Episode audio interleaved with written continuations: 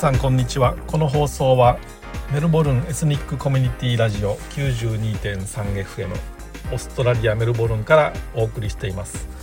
え皆さん日曜日のお昼いかがお過ごしでしょうか？え8月もね後半になりましてえー、桜のね花とかこのピンク色のした桃の花とかをよく目にしてね、えー、目を楽しませてもらってるわけなんですけどもそちらの方もねもう後半に入ってちょっとね葉っぱというかその花びらがね散り始めたなっていう、感じですね。はい、桜と言いますとねエメルボルンの北東部、まあ、先週の放送でもねボランティアの方募集っていうことでご案内したんですけどもメルボルンのね北東部電車で行くとハーストブリッジ線のハイデルバーグっていうね駅がありましてちょうどねオースティンホスピタルっていう病院があるところの駅なんですけどもそちらのね病院から南の方へ1.5キロから2キロぐらいね南の方へ行ったところにバンクシャパークというところがありましてね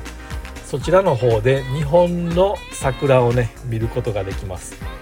この話をね聞くと「え行ってみたい。メルボルンで日本の桜見れるところがあるんですか?」ってね思われたと思うんですけども。はい見れるんですね、えー、1980年に当時のね日本の大平総理大臣が、えー、桜の木をね寄贈されて、え、それが植えられてるんですけども。ちょっとね場所が分かりにくいんですね、えー、Google マップでね、え調べることが可能なんですけども。ジャパニーズチェリーグループオブバンクシアパークこれでね調べていただくと地図にね出てきます。実はねその Google マップで出るようにしたいなと思って登録申請したのが私なんですけども、え、それをね去年申請するとねちゃんと表示されるようになりました。はい。えー、そこにね皆さんどうやって行くのっていうのがね、え、行き方がやっぱり一番知りたいと思いますので、えー、Facebook のね 3ZZZ のページの方にリンクをね貼っておきますので、えー、参考にされてね、えー、家族でねお出かけいただけたらと思います。やっぱり春はねあの日本人我々桜の花を見るとね、えー、嬉しくなるので、はい、皆さんもね、えー、嬉しくなっていただきたいなと思います。はい場所なんですけどもね本当あの事前に調べずに公園の方に行くとどこにあるのかにも全くわからないので、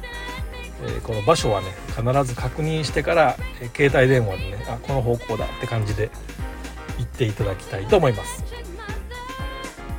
はい、えー、今日のね、えメインコーナーの方に移りたいと思います。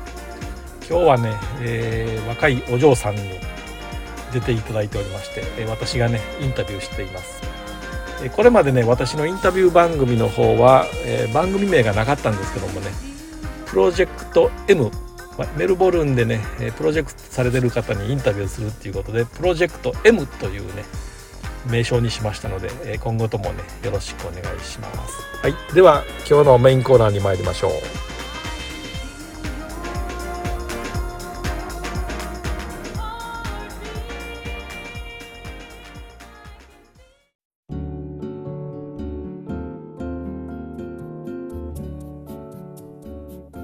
はゲストココちゃんをお迎えしてます。よろしくお願いします。よろしくお願いします。ココです。はい、えー、今日ねこのココちゃんもなんか慣れ慣れしく親しくココちゃんって言ってるんですけども どうしてねこのココちゃんに今日は来ていただいたかと言いますと多分6月ぐらいと思うんですけどフェイスブックを見てると、はい、変身プロジェクトっていうのを、えー、見かけたんですけどもそのそこに出てるメンバーの方の写真を見てるとあこれはあの女性をきれいにしてっていうそういう変身プロジェクトだだなと思ったのでこれはインタビューをさせていただいて皆さんに紹介したいと思って今日はココちゃんに声をかけさせていただきました。はいで、えー、Facebook でもね紹介されてて、えー、メルボルンにいる日本人集まれとかでもちょっと紹介されたと思うんですけどなので、見覚えのある人もいるかもしれないんですけど、まあ、ラジオで初めてね聞く方もおられると思うので、まあ、ちょっとその返信プロジェクトについて最初20分ぐらい説明していただいて、えー、後半の方でココちゃんの、まあ、活動というかねサービスを、えー、紹介していただこうと思っています。はい、よろしくお願いします。はい、よろしくお願いします。でこのね返信プロジェクトのフェイスブックのページを見ると、えー、メルボルン初日本人の女性プロ集団による変わりたいを叶えるっていうのでこれも読んだ瞬間にね、はい、あの女性があのいいプロポーションになって綺麗になってえ7人の魔女。今はそうです。7人の魔女です、はい、7人の魔女が綺麗にしてくれるっていうのでね、はい、ちょうど今コロナで出かけたりとか買い物も行けないしもうこういう 自分をきれいにするっていうのをやったらいいんじゃないかなと思って拝見してたんですけど。ですね、はい、まあ、あのやってる魔女たちってその呼ばれているプロ集団なんですけれども、はい、そのプロたちは女性であの編成していて、はい、で実際にその変えるっていうのは女性対象ではなくて男性も女性もはい、あの関係なく性別関係なくオーストラリア人でも日本人でもっていう形でやるんですけど、はい、もう私がは、えー、普段トレーニングを見ていて私だけがその変えようと思ったら体を変えていくとか、原因量とか、で止まってしまうんですけどその先にやっぱりもっといろんなプロの方が集まったら、はい、あのお化粧もしてもらえるしネイルもしてもらえるし、はい、でファッションも、ね、そうそうそう。髪の毛も、はい、ファッションも。全部を一人の人がやるんじゃなくて、もうその業界のプロが集まって手がけて変えていく、言ってもらえるっていうところってなかなかないと思ったので。はい。それをプロジェクトにして皆さんにそういうふうにや、ね、できたらすごいんじゃないかなと思って始めてみました。はい、でココちゃんがあの、まあ、代表者というか、まあ、か管理者というかそういうポジションかな？そうですね。あの、まあ、私が最初に声をかけさせていただいて始まったって、はい、まあ、一応みんなであの、はい、ミーティングとかをしてやってるので誰が代表って決めてるわけではないんですけど私が主導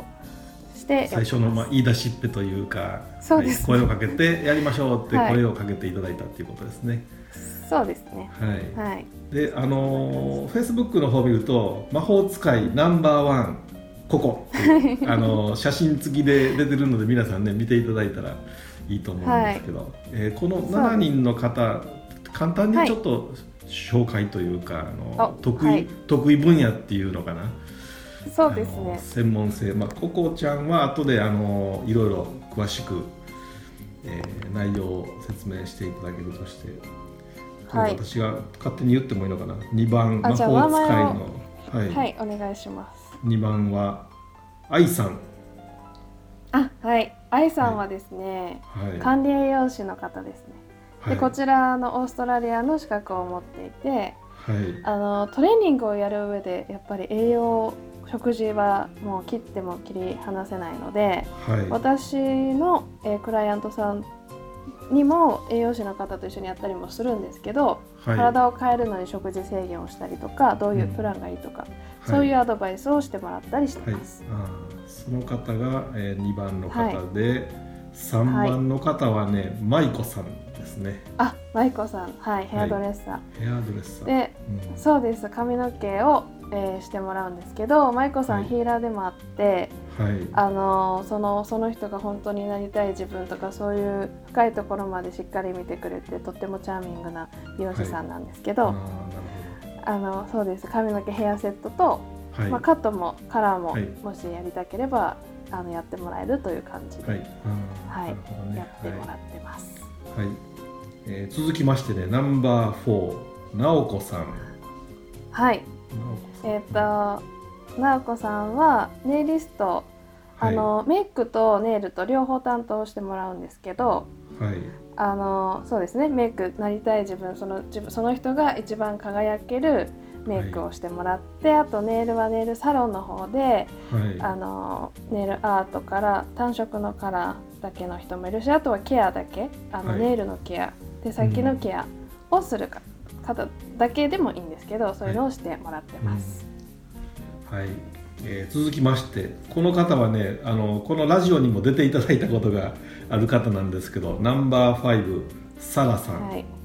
はい、あサラさん。はい。サラさんは有名人ですよね、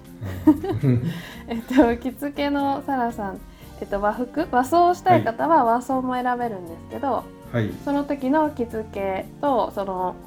お着物を選んでもらうコーディネート、はい、置物はそのコーディネートをしてもらうのとあとはスタジオを、はい、あの提供してもらってます。はい、なるほどね。はい、そして、えー、次ナンバーシックス美穂子さん。はい。美穂子さんはヒカルさんが の方が僕がね一番最初にあのなんていうのギニギニピックというのかあのね、はい、一緒に買い物に行っていただいて ちょっと服を合わせてねなんかもう自分の奥さんみたいにこれ取ってきてこれどうとかって やってあの参加してる方としてもね、はい、面白面白かったっていうかなんか僕が着せ替え人形みたいになったんですけど。楽しいですよね。そういうのやってくれる人がいたら、うん、あのショッピングをしながらえっと、コーディネートをして服装全般を見てもらえるっていうのとあとはまあ自分のお家のまの、あ、ショッピングじゃなければワードローブの中から、はい、あのその人に似合うせあのコーディネートをしてくれるっていうのが、えーと、入ってますね。その、はい、プログラムの中に。うん、はい、はい、はい、そして最後の方がナンバーセブンのしおんさん。はい。えっと、しおんちゃんはカメラマンです。はい。あのポートフォリオ、ポートレート、ポートレートか、はい、ポートレート撮影と、はい、あとはあのムービーも撮ってくれるんですけど、はい、そのその人の目的に合わせてっていう感じですか？どういう写真を、どういうところにその写真を伝え使いたいのかによって、少しまあ動画なのか、えーと、はい、写真なのか、はい、あのやってくれるんですけど、うん、なんかすごい踊りながら撮影したりとか、すごいその人の魅力を引き出してくれる、うん、あのとっても素敵な写真あのカメラマンさんです。はい、じゃあ最初のね、あのー、はい。まあ、多分あの食事のところから運動のところから、はいはい、そしてね、うん、あのネイルから髪の毛とかいろいろやって。最終的にも服も合わせて、ねえー、ビフォーとアフターのその写真を撮ってくるとこまで全部がプロジェクトになってるっていうことですね。そうですね。絶対変わったらサイズも変わるサイズが変わるとお洋服も変わると思うんですけど、はい、そしたらそのそれに合わせてメイクとか髪型とかもね、うん、変わってくるじゃないですか、はい、それをそれを全部変えて一番綺麗な状態で写真を撮ってもらうっていう、最高ですよね。えー多分あの、ね、内容からすると、まあ、あの男性と女性の比率にすると多分まあ女性の方がやってみたいっていう感じじゃないかなと思うんですけど。うん、かもしれないですけどでも男性もやっぱり、はい、あのビジネスに使う写真だったりとかそのプロフィールに使う写真を、はい、まあ、よく見せたいっていう方はいらっしゃいますよね女男性でも。あのその6月ぐらいに初めてね見せていただいた時に、はい、まあ、ちょっとあのお試しの方募集っていう感じで見たんですけど、はい、もう、はい、そのすでに応募して活動中の方とかおられるんですか、あの応募は何件かあったんですけど、はい、その後ロックダウンになってしまって、はい、まだ手をつけられてないんですね。なので、はい、そのえっと、募集はかけたんですけど、はい、進行してない状態です。じゃあ温め中ですね。そうなんです。今温めていて、はい、このロックダウンがまあ少し落ち着いて、ね、見通しが立ったら、本格的に指導しようかなと思っています。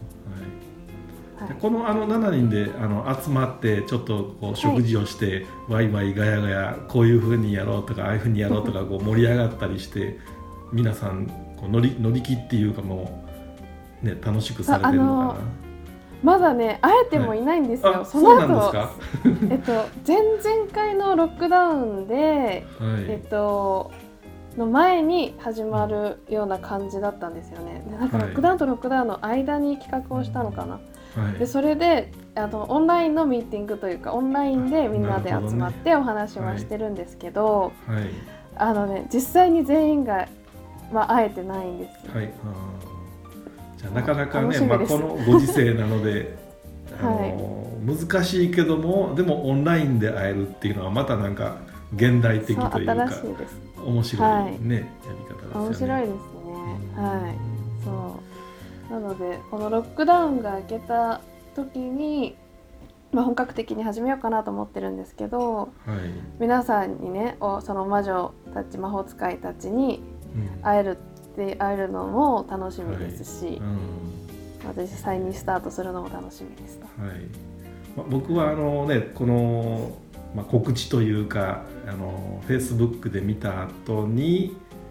はい、最初は多分あの友達だけが見れるような感じでちょっと狭まってたと思うんです。今は公開で誰でも見れるような感じになってると思うんですけどね。あそうですね。最初私の,、あのインスタグラムのアカウントで発信をして、はい、その後にえっと返信プロジェクトのインスタグラムを作ってでそこで発信してますね。はい、はい、そしてもうホームページもありますよね、もうしっかりとしたね。そうです。でそこからお申し込みをいただけるような形になってます。はい、はい。ね、ちょうどあの、ね、僕も何かあのここんなにロックダウンが続くと自分を楽しくする、なまあ、旅行も行けないから、何か物を買おうかなとかと思うんですけどもうそんな買いたいものもそんなになくってそうですよね。何がいいかなと思ってこれ見るとあなんか自分をちょっと魅力的なおじさんにしてもいいんじゃないかとかと 思ったりして。素敵なおじさんにはい、そしてね多分あの、まあ、女性が大体ターゲットっていうか僕は化粧もいらないしいらないんですけどまあでもそうあの眉毛を整えたりとかまあね、写真に映える色というか、はい、そういうそういうのもされてるんですか？男性でもそなんかとと整えるっていうのかはい、そうですね。はい。そういうのもやります。男性でも女性でもあります。ね、はい。なんかこうイメージ的になんかね女性の方がそういうの気を使われてて男性なんてまあ僕なんかももう石鹸で顔洗って終わりみたいなそんな 何も手入れしてしてないんですけどあのお手入れの仕方を教えてくれるのもオプションであって、はい。はい、あのメイクの,、あのところでそういうのが選べるので、男性の方でもねそういう、あの指導をしてますね。はい、はい。じゃああの、ね、メルボルンに住んでる女性の方は、まあ、あの国際結婚されてるママさんとか、うん、まあ、学生さんとかい。ろいろ多いと思うんですけど、はいはい、まあ、男性でも、まあ、駐在の方でもえー、こちらの永住組の方でも誰でも参加してもらえるという。そうです。ねなんかとっつきは女性の方がやりたいっていう方が多いですけどそれを見た旦那さんとかパートナーの方が実はすごくやりたくてっていう方も多いですよね、はい。はい。えー、奥様から始めて、はい、結構男性やるのにすごい躊躇する方が多いんですけど、はい、でも実は本当は興味があって奥さんを見て良さそうだったら自分もやってみようかなっていう 感じで後から参加する方とかも多いですね。はい、まあね、男性もねあの自分の奥さんとかパートナーの人が綺麗になったら嬉しいと思うんですけどもちろんそうですね。女性の方もパートナー、はい、まあ、旦那とかパートナーの人が、はい。まあ、ハンサムになっていくっていうか、ねうん、嬉しいもんですか？僕ちょっとそれ分からない。逆の立場で聞いてみたいもちろんもちろん。もちろん 街を歩いててねなんかその、はい、なんか上下スウェットとかで歩かれるよりは、はい、じゃあちょっとおしゃれなね、彼がおしゃれで一緒に歩いてた方が嬉しいですよね。あんな二人こっちも気分あぶある上がりますしね。はい。えー上がります、ね、上がります、うん、なんかそういうねラジオでそういう話をしたことないんですけどなんかそういう今の話も面白いなと思って。そうですね、はい。うん、絶対おしゃれな方がいいとなんかそのおしゃれかどうかというよりもその人が自分が楽しんで、はい、あの自信を持ってたりとか,、はい、だからそういう自分がその綺麗に気を使ってあの楽しく一緒、そしたら一緒に楽しめるなっていうのがあると思いますよ、うん、女性の方はそう思ってる人多いんじゃないですかね、じゃあねあの2人ともが綺麗になって、まあ、一緒にね、ね。いい服装を着て ちょっとまあディナーに出かけていただくとか記念日にレストランに行っていただくとか、はい、そういうのができるかな？そうですね。あとねあの、はい、ちょっとまあこの先なんですけど、はい、あの記念日と結婚記念日だったりとか、はい、まあそういうのでそういうプロジェあのえっとアニバーサ記念日か。記念日に合わせてプロジェクトをやっていくとか、なるほど。でそういうパッケージもあるといいなとっていうのは話してましたね、みんなで。じゃああの、今からだったら今8月だから10月の何かまあ記念日とかパーティーに合わせて2人で頑張ろうかみたいな感じでそうですね。何かイベントごとに、はい、はい、そういうのもできるんじゃないかなと思ってますね。はい、今、はい、あの大人の話ばっかりをしてるんですけど中には、ティーンネイジャーぐらいの人でとかって話もああそうです。でもティーンえっと、ターゲットというかその私たちがその話し合いの中では、はい、自分で、まあ、お仕事をしている人とかそのビジネスに使える写真を、そう撮れる人とか、まあ、その何かイベントごと。なのでティーンエイジャーというよりももうちょっと年配の方、はい。まあ、年配と言っても、まあ、20歳オーバーですかね。はい、でから、まあ、上は別に何歳でもっていう感じなんですけど、うん、まあ、ティーンエイジャーうん、そうティーンネイジャーだと手手入れしなくてももう綺麗というか、うん、もうそのままで えい。いですよねって思っちゃいますよね。年齢があの重なってくるとちょっとだんだん。体型が崩れてくるとか思ったようにならないみたいなそうですね。まあいろいろその不調があったり不満があ自分に対して不満があったりしてる方がだこう多くなってきたりとまあ忙しくなってきたりとかっていうのもあるだろうし、はい、自分とその向き合う自分に投資するというか自分の体が、とか自分が喜ぶことをするっていうのがおろそかになりがちになってしまうので、はい、まあ、そういった方へのサービスというか、そういう感じですかね。よくあのね子供生まれてからなんか体型が変わって戻らないっていう話をよく聞くんですけど、でも頑張ってる人って子供さん生まれた後でも結構綺麗に保ててる方もおられるから、あ戻りますね。はい。まああのたやるかやらないかにもよるしあと出産にもよるんですけどねどういう出産だったかとか、はい、あとその後のねお子さんどれぐらい手がかかるかとかその環境だったりとかによるのであれなんですけど、でも変わらないことはないんです。変わります、絶対。なるほどね。はい、今なんかはこのねコロナで大変でその学校もオンラインになっててそうですね。よく聞く話はそのお母さんがね、えー、子供の勉強を見ないといけなくてもう大変だ大変だってすごく聞くのにもし主婦でその働いてる方もおられたら仕事もあるけど、ね、子供の面倒もあってもかなり精神的に疲れますよね。はい、そう私のクライアントさんでも子供が家でいてでトレーニングをされてる方いるんですけど、はい、自分の時間がないのでそのトレーニングの時に外に出る1時間が私服の時間というか自分だけの時間というかそれがストレス発散になってて、はいえーはい、だからもう私もお家に行くよって、まあ、ロックダウン中は無理ですけど、はい、ロックダウンの前にお家に行ってもできるよって言ってるけど外に出たいっていう方、はい、もうやっぱいますね。お家で子供を見てないといけない方っていうのは。じゃあ女性同士でね、ね、お話もできるし体も動かせてちょうどいいですよね。そう そうですね、うん、それが発散になっててくれるんだったら嬉しいですね。はい、はい。じゃああのね返信プロジェクトって、まあ、自分だけが返信してよくなるんじゃなくて、まあ、パートナーの人も多分ねハッピーと思うし、うん、お父さんとお母さんもね、ね、ハッピーだったら子供さんもねあの叱られないとかハッピーかなって感じがしますけど。ハッピーがね、はい、伝染しますね。はいはい、ありがとうございます。あの今ね前半あっという間にちょっと時間が過ぎていって、えーはい、プロジェクトについてね大体まあこんなことをされてるんだなっていうのが分かったので、えー、ちょっとね、はい、あの歌を1曲挟んでその後に今度はそのココさんがどういうサービスをされてて私こんなことできますよとか私の得意エリアはこんなんなんですっていう話を教えていただきたいと思います。はい、はい、では歌の方に行きます。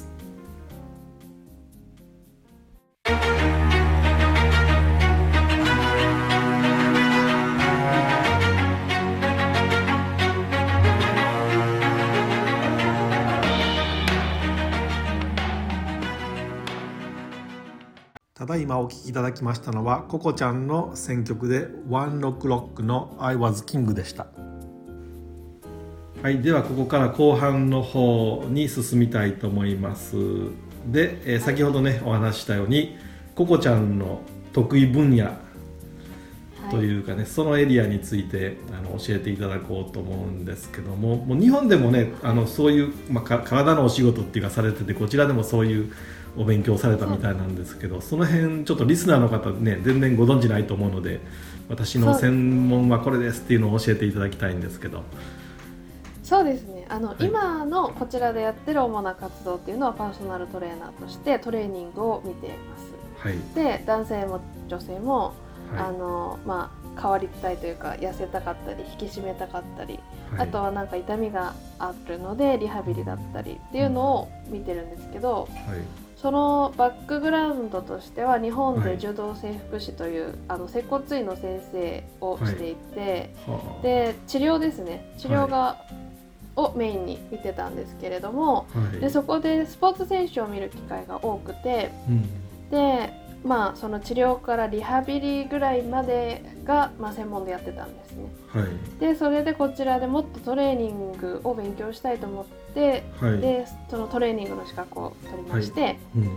でなのでたまにその何か不調がある方とかの治療はしたりするんですけど、まあそれプラストレーニングですかね、うん、トレーニングと治療とっていうのを主にメインでやっていて、あとあのフッティの今はフッティのチームのチームに所属してスポーツトレーナーとして、はい、あの選手の怪我の管理とか、うん、でリハビリだったりとかを、はい、えー、見てます。うん。じゃ専属でもう試合のたびにそこにも行かなければならないという感じなのですね、あのー、トレーニングの時えっと、週に1回練習と週に1回シーズン中は週に1回試合があるので、はい、そのトレーニング1日と試合の日1日ですね、うん。はい、の時にその試合の前後のケアと、試合中に、えーと、誰選手が倒れたり怪我したりしたら、えーと、そこで処置をするというファーストエイドみたいな感じですかね。うん、じゃあまあクラッシュっていうかそのぶつかった時にちょっとこう内出血みたいなとかそういう感じかな。はいそうですね。今はそのだからオーストラリアフッティなので多いですね、はい、あの、頭の怪我が。はい、そういう処あの処置というか判断をして中止したりとか、まあ、うん、その治療をしたりとかします。じゃああの試合が他の州にやるときはそこも本当はついていくような感じなのかな？あえっと、今はそのリーグがこの分かれていて、はい、トップチームというか AFL ではないので、はい、大体メルボルンの北エリアのリーグのフッティのチームでやってます。はい、はい、そこは行かないですね。ただファイナルで、あのメルボルンのほかビクトリアの中の他のチリーグと戦いはするんですけど、うん、基本ビクトリアです。はい、なるほどね。はい。それも楽しいですけど、スポーツが結構好きなので、はい、あのずっと。でその前はサッカーを4年間やってました。サッカーのチームに所属して、はい、でまた同じようなことをやってました、うん、こうそういうのはやっぱりそのいろんな人の手当てをして経験が豊かになっていって、はい、いろんなスキルが身についてくるっていう感じですか、はい、そうですね。あの、うん、それがメインの仕事ではやってないんですけどもともとの、私のあの資格というのはそれをメインでやる仕事で日本では。でこっちでその治療というかそういう資格を取ってないので、はい、それができないから、うん、まあ、そういうのもやりたいしっていうのでやってますね。はい、ねあのそういうなんか僕はそのこちらで、ね、働いてても99%英語の環境なんですけど、はいえー、この単語前に聞いたけど、はい、この単語覚えてないとかって 普段から思うんですけど 多分そういう体のこととかでもね日本語で、はい、あのアキレス腱とかなんかこの肋骨とかって英語はすごい大変なんじゃないかなと思うんですけど。そうなんですよ。で日本でも英語でも共通してるのが、はい、その医学用語をみんなが知らないっていうのがあって、はい、でまあ、日本人でも全部の筋肉の名前を、はい、その勉強してない人ってわからないじゃないですか。はい、でこっちでも同じことが起きて私はその変換して、はい、その医学英語で英語を伝えるけど全然通じなくてでも通称は違う言い方だったとか、それが一番最初大変でしたね。えーね、そういうなんていうかそういうのをマスターしてね卒業されるっていうかもすごいなっていつも思うんですけど。いや全然全然マスターはしてないんですけどあの通じれば、はい、現場で通じればいいので。もうそうですねマスターはしてないですね。大変ですいまだに。であのね普通普段はそのどっかコバーグがどっかの公園に行ったりとかあそうです。ね今ちょっと引っ越しちゃったんですけど、はい、あの基本北のエリアでのどっかの公園とかお家にお宅にお伺いしたりとかして、はい、でトレーニングを行ってますね。あのプログラムを作って、はい、あと食事のアドバイスを少しして、はい、本当にその方のあのゴールによって全然プログラムも変わってくるので、はい、あの大きいグループでのグループトレーニングって私はあんまりしないんですけど、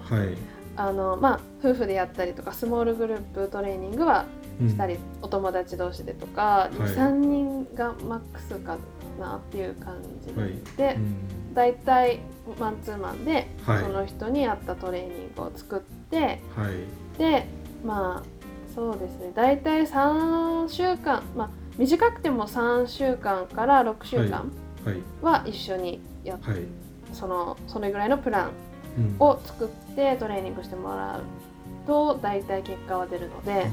じゃあその6週間をちょっとあのお付き合いしていただいたらあとは、その6週間に学んだことをちゃんとサボらずにやってねっていうことで大体成果が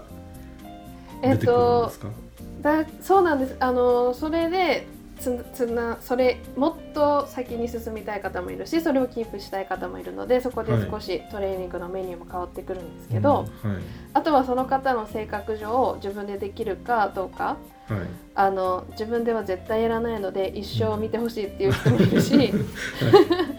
でももう全然大丈夫だから卒業って言ってもそれから一切、まあ、あのテキストとかはして、はい、たまにアドバイスするぐらいで、はい、自分ですごいプランを立ててできる方もいらっしゃいますし、はい、もう本当に人それぞれなんですけどね、うんうん、でもあの大体6週間で結果は出始めたり、まあそれで完全にあのゴールができたりするので。うんあの最初にまあお伝えするのは最低でも1ヶ月半ぐらいははい、で筋肉ができ始めて使えるようになるのって大体3ヶ月かかるので、はい、まあ、目的が筋肉じゃなくたなかったとしても、はい、あの3ヶ月続けたら確実にものにはなります、あの定着するというか。なるほど。じゃその、はい、まあ、ちょっと減量するとかプロポーションよくなるためには筋肉をつけるのに3ヶ月はまあどうしても頑張ってねっていうそうです。自分でやるにしても結果が出始めるのは3週間ぐらいから出始めるので、はい。あのまあ、それで自分でそういうあの感覚が分かってきてできるっていう方もいらっしゃるんですけど、はい。まあ、それは少しむくみが取れたりとか、うん、であの脂肪が少しずつ落ちてきたりとかして変わってはいくんですけど、はい、筋肉の機能としては定着してない状態なので、はい、それを3ヶ月ぐらい続けることであのやっと機能するようになるというか、うん、体の内側から変化が変化して、はい、そうですね定着し始めるの、うん、3ヶ月ぐらいはや、ね、あの少なくともやった方がいいかなって思います。はい。1週間あの 7, 7日間あってそのうち7分の7を頑張るとかっていう必要もなくて、はい、7分の3ぐらいとかぐらいでもいいのかそうですね。あの、いろんな本当にいろんなトレーニングがあって、はい、本当に目的によっても違うんですけどその減量したかったり、はい、体をね引き締めたいっていうよくあるゴール。皆さんが、はい、まあ、よく求めるゴール、うん、としてはだいたい週3回最低やる30分ぐらいですかね。1日30分ぐらいを週3回やるとか、はい、あとすごく歩くのが大好きな人とかだったら、はい、週、まあ、毎日歩いてますとかっていう人だったら、うん、それを週1回か2回をトレーニングに置き換えるとか。はい。その人の生活習慣によってちょっと変わるんですけど、はい、だいたいもう毎日同じトレーニングをやらないといけないっていうことは全然ないです、うん、リカバリーも必要なんで。はいなんかねどうしてもねなんかあの自分の体スパルタみたいな感じで やった方が効果があるんじゃないかとかと思ってやったら余計になんかこうやる気がなくなったりとかあると思うんですけど。ね、短い時間でね1週間で飽きちゃって終わったりとかしてもったいないですよね。それだけやる気が最初あってやりだしたんだったら、はい。ね、結果があの出る方法っていうのは必ずあるので、うん、あのそうそのちゃんと続けられるその期間を決めて、はい、あの1ヶ月半しか続けられないって思うんだったら1ヶ月半とかでもいいんですけど、はい、それだけは絶対やる。そしたら週3回ぐらいだったら皆さん大体できてるのでうん、で週1回あの私大体週1回セッション一番最初のビギナーの方は週1回セッションをして、はい。はい、であと2回はお家で頑張ってやってねってプログラムを共有して写真撮ったりとかいろいろして、はい、でやってもらったりとかしてると、うん、大体皆さん3回ぐらい 2, 2回か3回はできてるんですよね。なのでそれぐらいでいいんです全然。うん。あのそうで絶対そのエクササイズをやらないといけないわけでもないし、はい、あのぜなんかやんなきゃいけないことが多いと絶対続かないので、うんうん、じゃこれだけは絶対やってねっていうのをちょっとねやり、はい、それが分かってればやりやすいかなって思います。うんうん、ね、なかなかねまあそのココちゃんがいつも来てくれるから体を動かすっていう人もいると思うけど、ね、全然もう合わなくなったらもうパタッとやめてしまうっていう場合もあると思うんですですけど。そうそうですね、うん、でもあの好きな人なんか好きになる人もいますしね、はい、全然体を動かすの嫌いと思ってたけどやってみたら全然楽しかったとか、うん、でそれで逆にはまってしまって、はい、もう私なんかより全然やってる人とかもいますし、うん。わかんないですよね。わかなんか分かんなかっただけっていう人が意外と多いかもしれないです。何をしていいか分かんなかったとか、はい、なんかどれがいいのか分かんなかったとか、うん、情報はたくさんあるんですけど自分に合ったトレーニングとかっていうのがやり方とかが分かんない人が結構多いので、うん、まあ、それ分かるだけでも、ね、それをやったら良くなるっていうのがもう分かってるから、はい、例えばちょっとそのチートする期間があったとしても、うん。あこれやったら元に戻れるって分かってれば、うん、ね、自分でまたそこに戻っていくようになりますよね。はい。うん。なんかまあ選択肢としてはね今だったらもうインターネットつけたらもう動画でもいろんなのが見れて、ね、やろうと思えばできるんですけどでも自分の体に合ったことをやってるかやってないかは分かんなくって、うん、まあ、そういうのはここちゃんに会って話をして、ね、まあ、面談していただくと、まあ、最適、まあ、最短というかね。そうですね、はい、もったいないですよ。本当やる気があってやりたいことがね何回かトライしていろんなのをトライしてる、うん、けど、はい、全然結果が出ないっていうのは本当にもったいないなと思いますね、はい、あとは痛めてる痛めちゃう方？なんかあの膝が悪かったり肩がとか、うん、腰が悪かったりとかして、まあ、変な方変な姿勢でトレーニングを続けてて負担が大きくて、痛みが出てきてしまったりとかもともと怪我をしててで弱いのではい、でそれでトレーニングをしたら痛くなるっていう認識があったりとか、はい。まあ、正しいやり方でやれば痛みとかって出ないんですけど、うん、それを知らなかったりあの痛みがあるのが当然と思ってる方も結構多いので,、はい、でそういう間違ったやり方を続けてて良くならないとか途中でやめなきゃいけないとか、うん、それもやっぱもったいないなって思います、ね、はい。まあ、ココちゃんはその体重を減らすとかだけ以外にもその、ね、今どっかにある痛みを軽減するとか、はい、そういう指導もしてもらえるんですよね。はい、そうですね。まあそれをちょっと強みにしているというか、はい、バックグラウンドが治療家だ治療家っていうのがあるので、うん、あの痛みが出ないようなトレーニング方法だったり痛みがある人はそれをなくすトレーニング方法だったり、まあ、痛みに限らず肩こりとか、はい、頭痛とか腰痛とか本当に日常にある慢性的な、うん、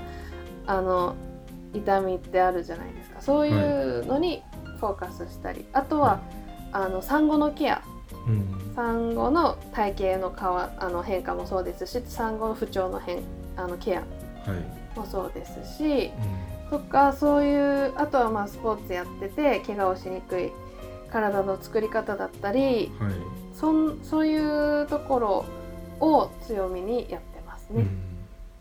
あのなんこれねラジオの番組なのになんかもう自分の診断というか自分の相談みたいになるんですけど 例えばねそのずっと一日中今なんかは在宅勤務の人が多くて、はい、一日中パソコン使ってますとかいう人がかなり多いと思うんですけどで例えば僕の場合はその。えっと、腰っていうか腰でも右側の筋肉だけが痛くて左がどうもなくてどうしてもこのなんかここが痛いからここをさすったらいいんじゃないかってささすってるんですけど、でも本当は全然違うところなんかお尻の筋肉とか。なんか全然違うところが関係してると思うんですけど、そういうのもここここちゃんは分かるんですか？そうですね。あの、どこが痛いかとかその症状がどうなのかとかって腰痛でも本当に何百種類もの腰痛があるので、はい、本当に人によって違うんですけどでも多いのはやっぱ座ってる姿勢でいるとお尻が硬くなりやすいんですね、お尻の筋肉が。はい、であとは腸腰筋ってお腹の通って足についてる、はい、あのまあ、足から腰をつなお腹を通って腰をつないでる筋肉があるんですけどそこも硬くなりやすいんですね。でそこが硬くなると股関節とか骨盤の動きが悪くなるので、はい、腰にすごく負担がかかるんですよ。はい、でなのでその辺を緩めてあげるっていうのはストレッチで緩めたりとか、あとフォームローラーとかって分かります？ポール、はい、このストレッチポールとかフォームローラーって言ったりするんですけど、はい、あのこのポールですかね。そういうので腰をコロコロ腰とかお尻とか、うん、足とかをコロコロ転がして刺激して、はい、筋膜リリースって言ったりするんですけど、はい、その辺りを緩めてあげると、腰にもつながってきたりもしますね。はい、でもやっぱりそこでもいくら緩めても、うん、あの筋力がないと、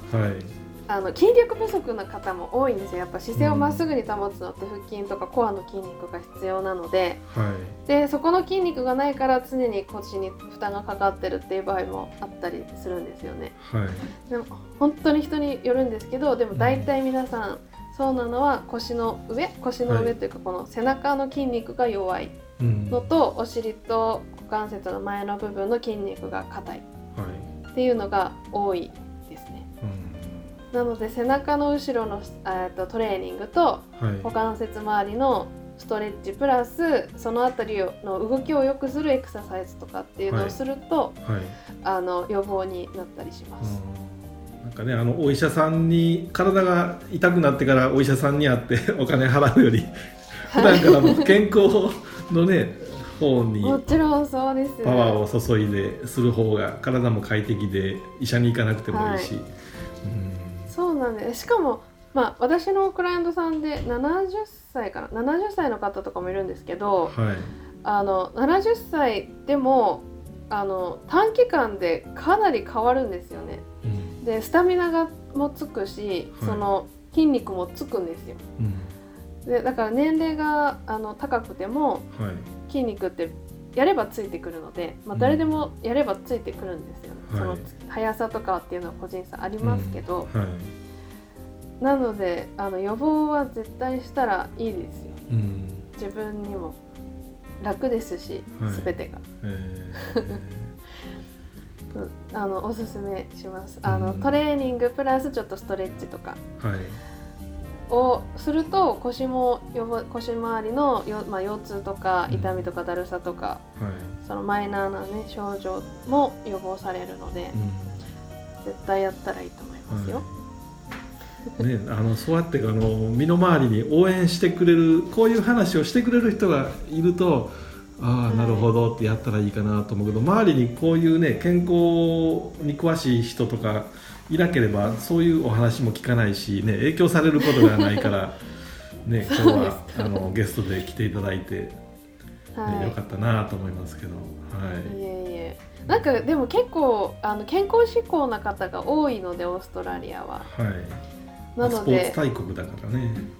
ねほん、うん、まあ、多いなって感じてて皆さん知ってるんだろうなっていうのを私は結構最近思っちゃってたので、はい、やっぱりまだまだこういうなんか情報とか伝えていって、うん、それを必要としてくれる人がいるんだなって思いました。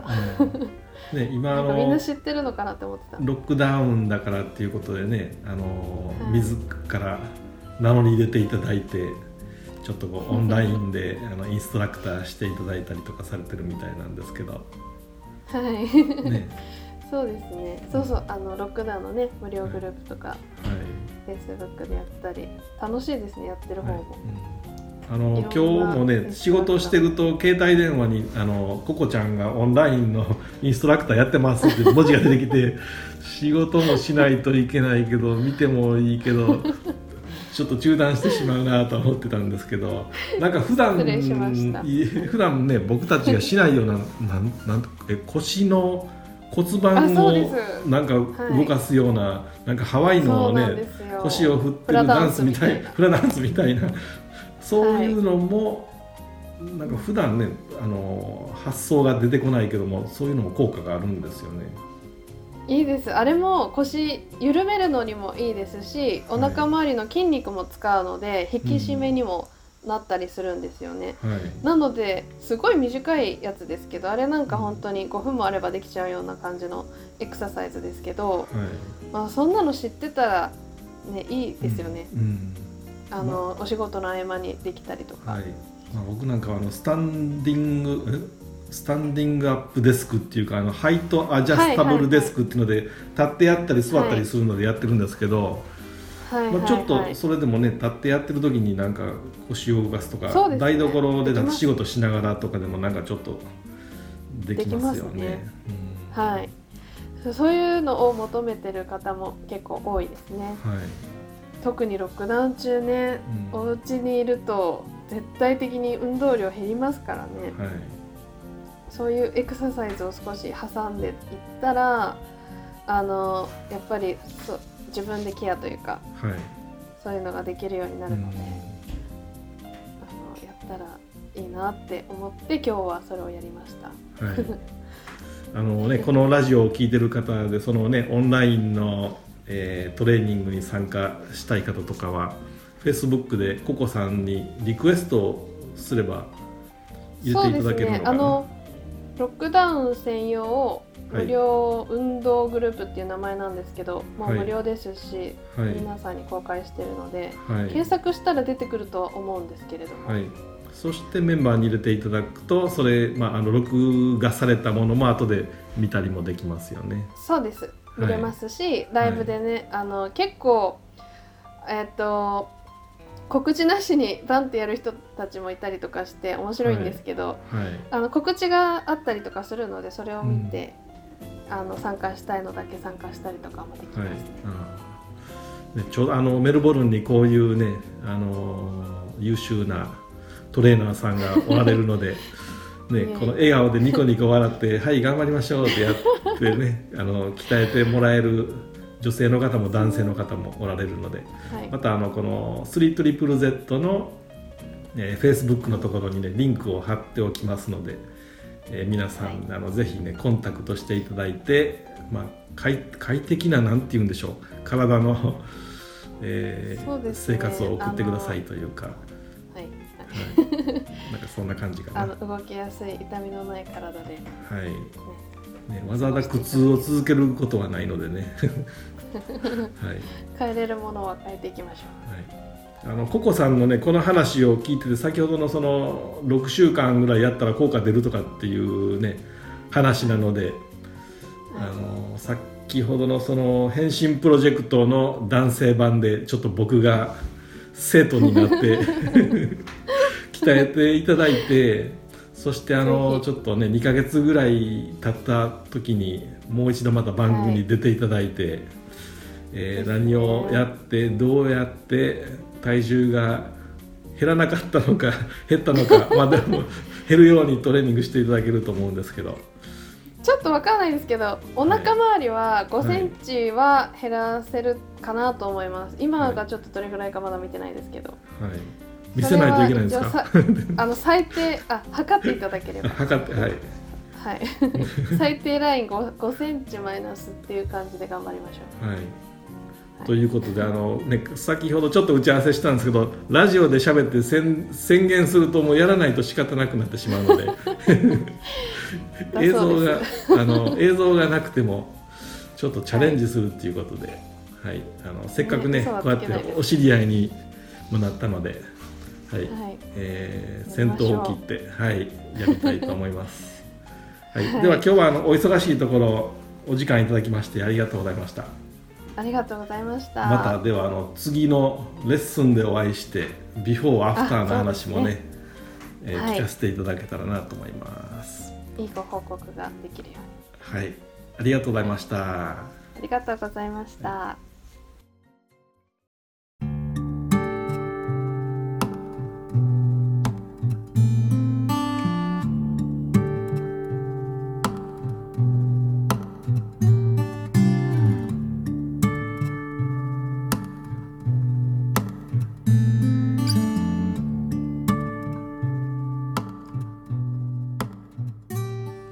放送はメルボルンエスニックコミュニティラジオ 92.3FM オーストラリアメルボルンからお送りしております。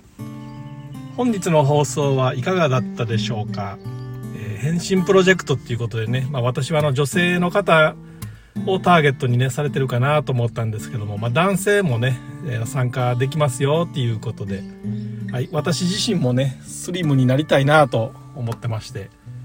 特にね在宅勤務で、え家の中でね過ごすだけなので、はい、こうやって体をね動かす、まあ、外を歩いたりもしてるんですけども、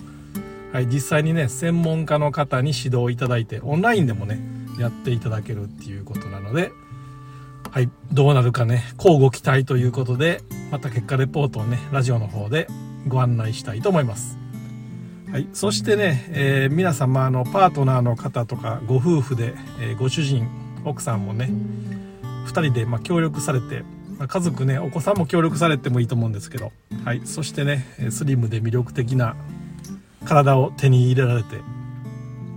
い、ちょっとね、えー、おしゃれをして、え、久しぶりにね高級レストランでも行きましょうかって感じでね、はい、そういうねあの目標を設定されて体をね、え、動かされてはいかがでしょうかということで。えー、本日もお聴きいただきましてありがとうございました。私は次は、えー、10月3日のね放送の担当予定になってますので、はい、それまで皆さんね、えー、ロックダウンもあると思うんですけども、えお体にお気をつけてお過ごしください。はい、それではまた10月3日お耳にかかります、えー、素敵なね日曜日をお過ごしください。ありがとうございました。さようなら。